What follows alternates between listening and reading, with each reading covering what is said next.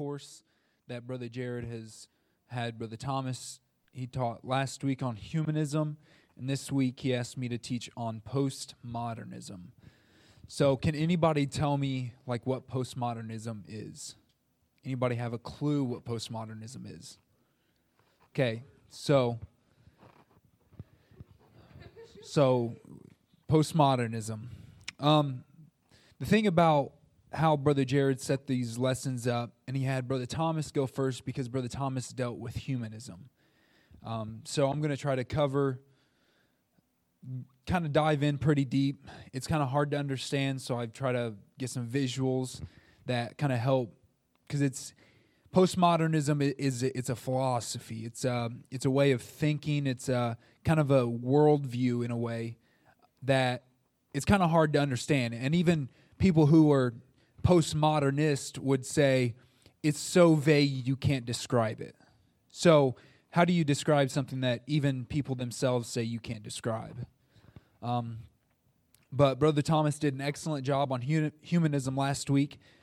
But humanism is a first step down the road of philosophy. So, humans in nature are fallen beings. See, we are in the Garden of Eden. Uh, Adam and Eve were, and then they ate of the tree of the knowledge of good and evil. And that caused sin to enter the world through disobedience. And so now humans are fallen creation. We're fallen, are um, kind of everything about us that that you know we we had that kind of that nature with God. You know, we are made in His image, and now we have kind of the selfish human nature that we would call. Um, and so humanism says, like Brother Thomas said last week, that humans aren't fallen, that we can know everything, that we can know everything about life through us, just through ourselves. So humans are fallen, and man, in you know the category of man is fallen, but humanists would say they're not. So, reading a portion of scripture, 2 Corinthians 10, verse 3 through 5. For we walk not, for we walk in the flesh, we do not war after the flesh. For the weapons of our warfare are not carnal, but mighty through God to the pulling down of strongholds, casting down imaginations and every high thing that exalteth exalteth itself above the knowledge of God, and bringing into captivity every thought to the obedience of Christ. So it's important to understand that when dealing with philosophy and what the uh, a lot of colleges are are teaching nowadays and kind of putting out all this these worldviews, these ideas, that the weapons of our warfare are not carnal. We don't combat the weapons of our warfare through reason, through philosophy, but we combat them through the Word of God. Uh, I think Brother Thomas just took it.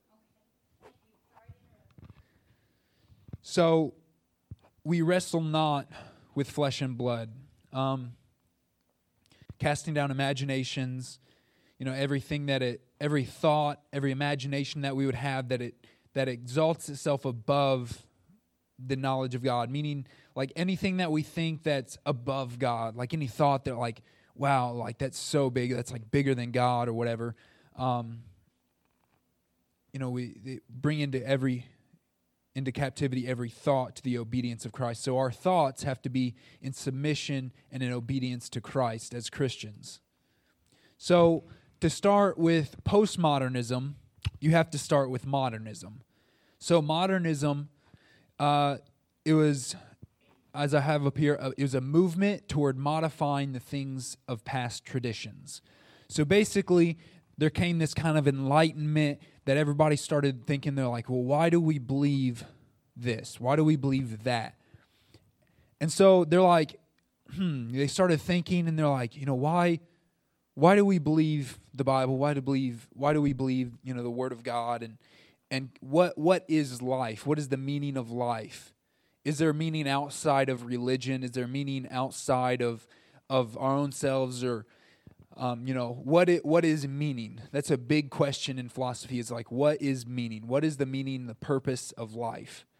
And so philosophers stepped back and they viewed historic belief and they questioned why they believed them so they're like why do we believe this? Why do we believe in the bible? Why do we believe that there's a god in heaven? Why do we believe that? And so they started thinking and they started using reason reason and reason replaced faith. So their reason and their thinking replaced their faith in god. And so kind of one way to to kind of visualize it is reason without faith is modernism. So that's a that's a kind of a, a equation so to say where you take reason you dismiss faith where you don't have to have faith. Everything we can know is through our mind. We can think you know, like one philosopher said, I think, therefore I am. So they they kind of started with the mind, which the mind is fallen, so you can't start with the mind. You have to start with something else. And so they said we can know everything by reason and we no longer need faith, like faith in God. And so after modernism, and World War One was kind of around the, the tipping point of this because their worldview all of a sudden didn't make sense. Because here is this this great war that ever you know it's just it's so much death, destruction, and they're like, how I, we don't understand this. We can't put this into kind of reason. We can't formulate a, a thought process on this, and so they get into postmodernism. And so postmodernism is no reason and no faith. And so it's kind of despair. There's there's really nothing there. There's um, we can't know anything through our thoughts because it's all perspective. It's all our own perspective on things. And so, you know, there, we really don't have faith. There's no faith in God. There's no reason. We can't think of stuff. Um, so we're kind of left with no meaning to life. And so that it'll this will make sense in a little bit after I get to a next slide, but man doesn't have reason or faith, and so we're left with nothing to understand life. So man is left with meaningless.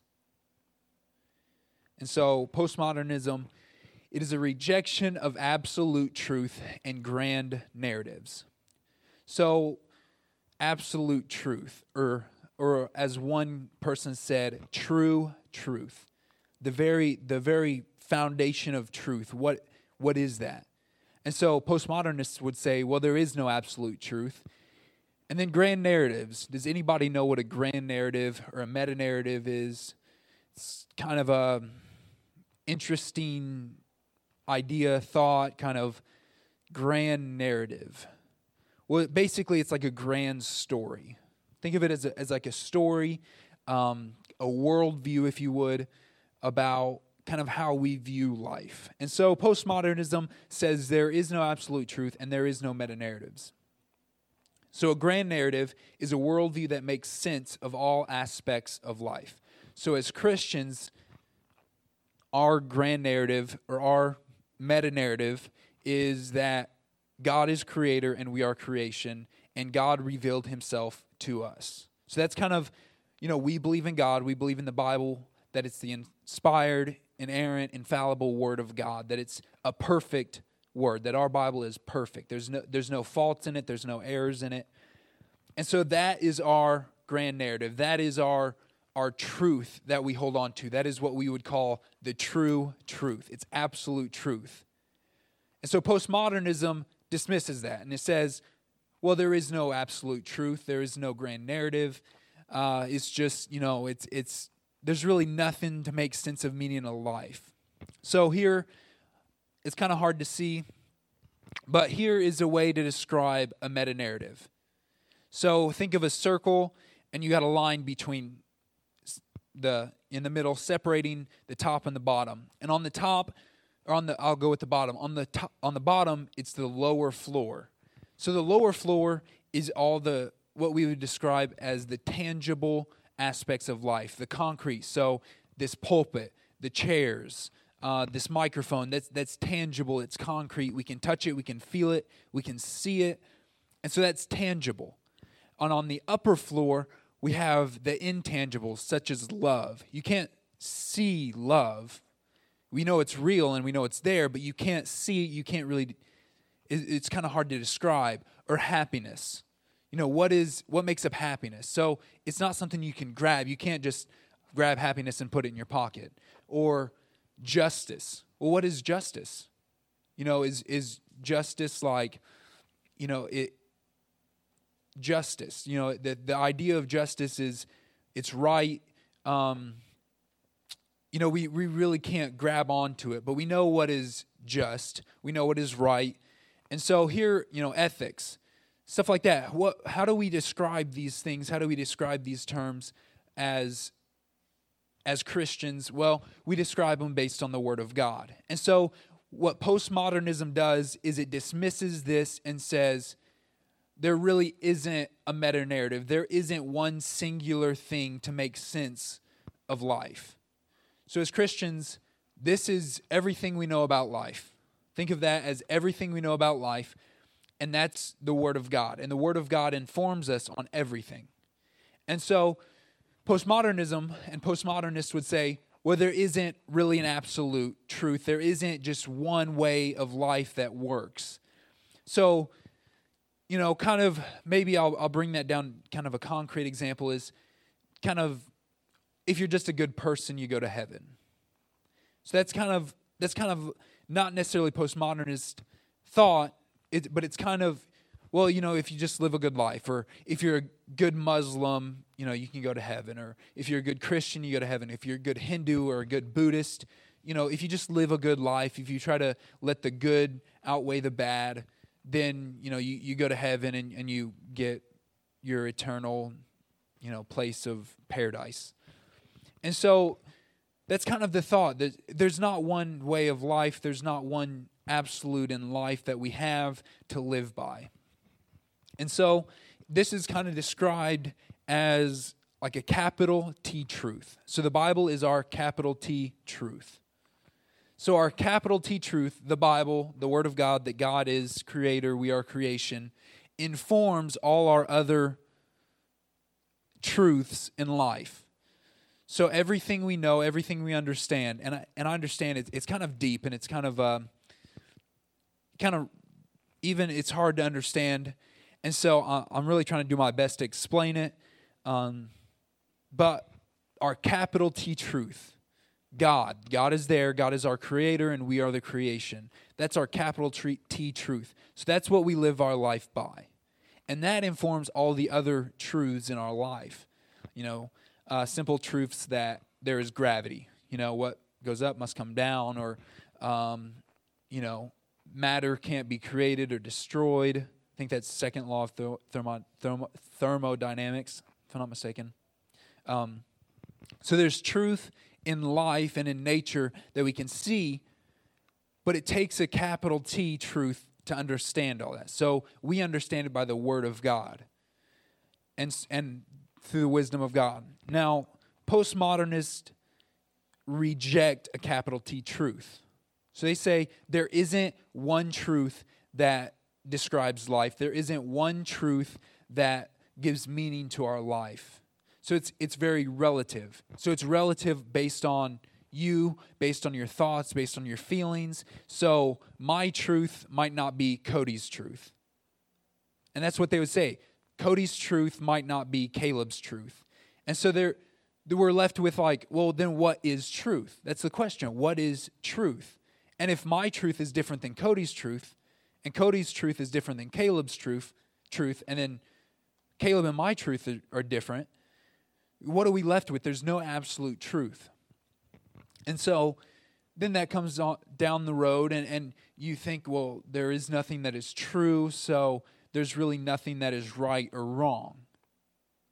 You kind of see where this goes. If there's no truth, then there's nothing that is right or wrong because what makes it right and what makes it wrong? You know, what makes our freedom. So, for instance, um, we have freedom as human beings. We have, you know, and even in America, we have inalienable, inalienable rights. You know, what happens if my freedom and Caleb's freedom bump into each other? What if I'm doing what as a human my freedom is, and all of a sudden my freedom bumps into Tyler's freedom or Austin's freedom. You know what what well what's what's that look like? Well, we can see that kind of in the world play out. That's why there's violence. That's where there's murder. That's why there's um, acts and crimes against humanity. That's why there's there's all these people do these selfish acts because well, it's their freedom to do what they want because there's no truth, there's no right and wrong. So we're we're left with kind of this this meaningless where it just kind of dissolves down to nothing where well all relative based on perspective. So let you know, say I want to go rob a bank. In my mind and in my truth and in my life, it's it's okay. It's perfect. You know that there's nothing wrong with that. But in the world and in society, that's wrong. So you see how kind of if you don't have a truth in life, then you don't really understand the, the concept of right and wrong. There's no ethics, there's no morality, and we're kind of left with this emptiness. And so that's what postmodernism is, is it's kind of this despair. There's no hope in human nature. So kind of think of it this way. So if you you have your capital T truth and your little t truths, and postmodernism kind of says, well, there is no capital T truth. So I'm going to do something really fancy and I'm going to cross out that. See? So there is no capital T truth. Well, the problem with that is if you live your life by that, saying, if I say there is no capital T truth, then that becomes the capital T truth that I live my life by.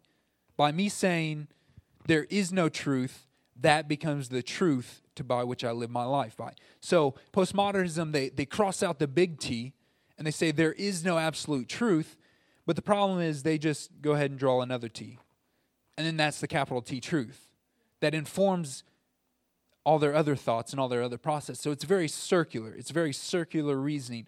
Well, there is no truth. Well, then that becomes the capital T truth. But there is no truth. Well, that becomes the capital T truth. And, it just goes in a circle.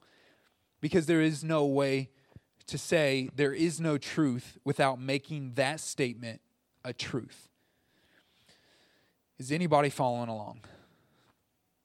Good. Okay. I was I'm kind of worried it's I'm trying to get somewhere and, and kind of get an understanding built because a lot of times colleges throw out words and terms and everything and it if you're not familiar with it you won't fully understand it and you'll kind of you might not understand what they're talking about. So I'm trying to kind of build a foundation, uh, somewhat of understanding of of kind of what this is. So there is no single truth, um, but it's a real, and it's not. I was listening to a podcast the other day, and they said this guy was talking. he said, "Well, he said postmodernism isn't a total rejection of like a capital T truth." but it's the thought that, and it's the view that there can be multiple capital T truths depending on the person. So, how many kind of know like people have kind of in culture, it's been like relative or, you know, kind of relative is the new word or um, perspective. Well, what's right for you might not be right for me. How many how many have heard that? Kind of maybe people say it. I know a lot of the the you know the alphabet community, all those letters and everything, and the plus and minus and equal sign and all that, they would say, well, what's true for you might not be true for me. So that is very relative based on your perspective. Well, if Scott's truth is true for him, it might not be true for me. But the problem is that means, well, if something's true in Scott's life and he lives his life by that, and then something's true in my life and I live my life by that, what happens when those things collide? Well, who, who's to regulate that? And so that's where, as Christians, we have an absolute truth. The Word of God is our absolute truth. Our Bible, what it says about God is true, and that's everything we know about God is found in the Bible. Now, we don't, you know, everything about God isn't in the Bible because it couldn't contain God. But the Bible is what God had to say about himself and what his revelation he wanted to reveal to us as humans. and as his creation. So, postmodernism, and we get back to that no reason, no faith is postmodernism. And that, that's kind of where that equation comes back to because there is no reason because well your reason and my reason might be different or or um, your reason might be true for you but my reason is true for me. So there really is no reason and there really is no faith. And so you're kind of left with just postmodernism where it's just despair. And so when you get there and so here here's kind of where i explain. Christian grand narrative or capital t truth is that god is creator and we are the creation. Um, so that's our capital truth by which we live our life by. Because if God is our creator and we are creation, then what God has to say about creation has to be true because he created it, right? So if God says that, you know, let me think of an example. If thou shalt not kill, well, since God created us and he's the ultimate lawgiver, he knows what's right and what's wrong and what's best for us. So when he says, Thou shalt not kill, he's protecting us. So that's why there has to be an absolute truth, and that as God is creator and we are the creation, that God's plan is perfect and works in our life. So the Bible works in life. The Bible is a practical application of how to live your life. It informs how it informs marriage, it informs how we treat each other. It informs how we should raise our children. It informs how we should set up government. You know, George Washington said, there is, gov- you can't create a government without God, which is a very powerful statement to hear from a founding father that you can't create a government without God. So the Bible informs how we create our government. The Bible informs how we should treat ourselves, how we should treat our neighbors, our family, so every aspect of life, it informs and it gives us our definitions, our truth. So that's our, as Christians, our grand narrative, our capital T truth. And so when we come to the end, we have to understand that ideas have consequences. So this is a very big, you know, it's three words, but the ramifications of it is huge. Ideas have consequences. So it starts out as an idea. If if you think on that long enough, then it, it kind of starts to turn into a, you know, that idea, that initial idea turns into a thought process. That thought process leads to an action. That action leads to like a reaction. So ideas have consequences. So what we think and what we think upon will ultimately be played out in our life. So we can so let's take an example. Let's go back to World War II. So the idea that the National Socialist German workers, the Nazi party, they had this idea of a perfect race. And so their idea of a perfect race led them, and their action came out that, well, we need to kill all those that aren't perfect you know that that's kind of where darwinism ends is if there's a perfect race if man is constantly getting better only the, the it's the survival of the fittest will then kill everyone who's not fit. And the problem is we have a conscience that that says that's not right. And so ideas have consequences where it started out as an idea led to 6 million people being killed 6 million jewish people going to concentration camps and, and being killed in gas chambers and shot and all this thing because it's an idea. It starts out as an idea.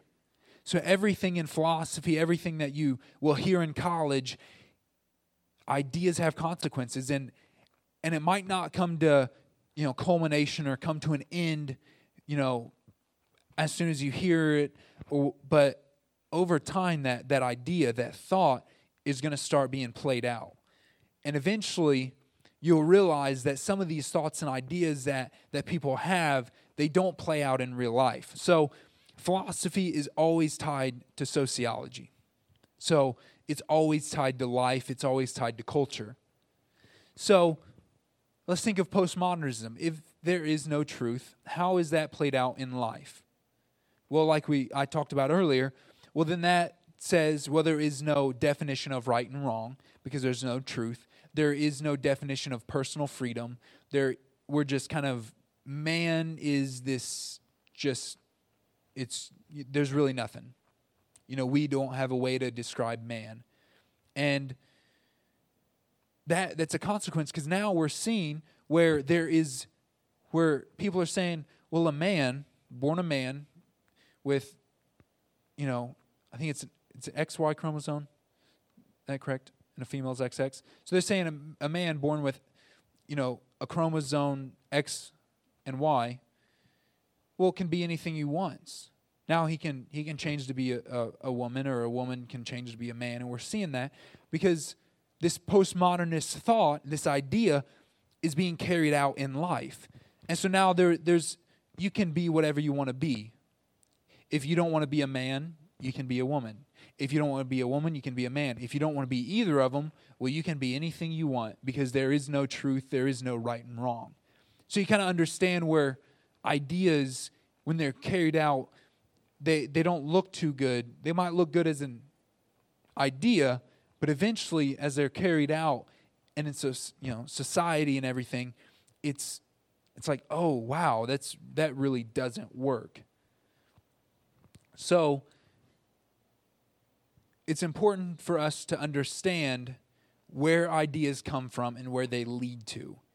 And so, you know, we kind of have to be very rational in our thinking. And we, we kind of say, we can't just like pick up everything that, wow, that sounds really cool. We can't just pick that up because we might not understand what it's really saying. And so we have to view our life through the lens, kind of think of glasses. We have to view our life through the lens of Scripture. And so, as Christians, think of it as we have, you know, lenses by which we can view the world by. But if we take those lenses off, all of a sudden our vision is blurred and we can't really see anything. So philosophy, they, they say, well, just take all those glasses off, then you'll be able to see clearly. But the problem is they, they can't. The problem is that they need Scripture. They need to look through the lens of Scripture and that through the lens kind of that God has placed in a life to see clearly and to see clearly what life is. So, ideas kind of have consequences and it's in, it's very important. And, and I think if I could kind of say it this way, that we have to be very careful with when we're sitting in college, when we're sitting in a classroom hearing a professor teach that maybe you know we have to go back and refer to the word of God to say is this true? What does the word of God have to say about this? You know, when there when man when mankind is left with meaningless, when it's left with no truth, when it's left with no absolutes, that leads to things such as abortion, that leads to things such as, um, you know, you can be whatever you want to be, you can love whoever you want to love, and all these things because that's being carried out in life. So, as Christians, there is meaning to life. There is a hope in life. And that hope is found in Jesus Christ and in that he went to the cross and died for our sins and was resurrected. The, uh, Brother Thomas spoke on hope last Sunday night and said if, if we don't have a resurrection, then we have no hope. And we don't have you know, we don't have a hope in Jesus Christ. We don't have a religion. We don't have a, a way of life because if it didn't happen, then there's no hope. And so, the biggest thing, and, and I want you guys to be left with that there is a hope and a meaning to life. There is a meaning to your life. There is a meaning to someone else's life. And that's why we can say things like, well, abortion is wrong because life has meaning. We can say suicide is wrong because life has meaning. You see, there's meaning to life, so why would we let somebody just throw away someone else's life.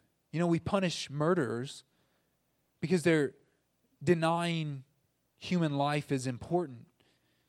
And so humans have meaning, you and I have meaning. and that there's something that we find when we kind of let ourselves kind of say, you know, okay, God, here I am. I open myself up to you. I want to live my life after how you want, how you have ordered life to be lived. And so, you know, God loves you and I so much that he, he robed himself in flesh and he came down and walked on the earth, was tempted in all points like we are. And he went to a cross being sinless for our for our sins. He went he went to the cross for us.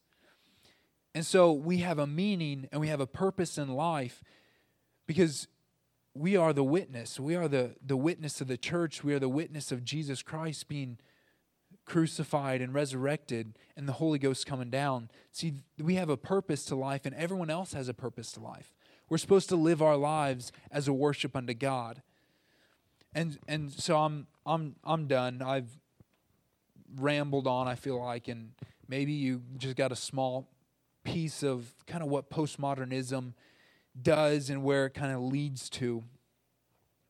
But it's important that you kind of pay attention to what kind of is being taught. You pay attention, you know, you understand what Brother Thomas said about humanism, what you know postmodernism is, what, and I think there's going to be a couple other ones that that teach lessons because it's important that we understand that as Christians and everything, because well, we just can't believe everything, and a lot of times these ideas, these consequences, they just degrade human life and degrade human meaning. So we're left with just nothing.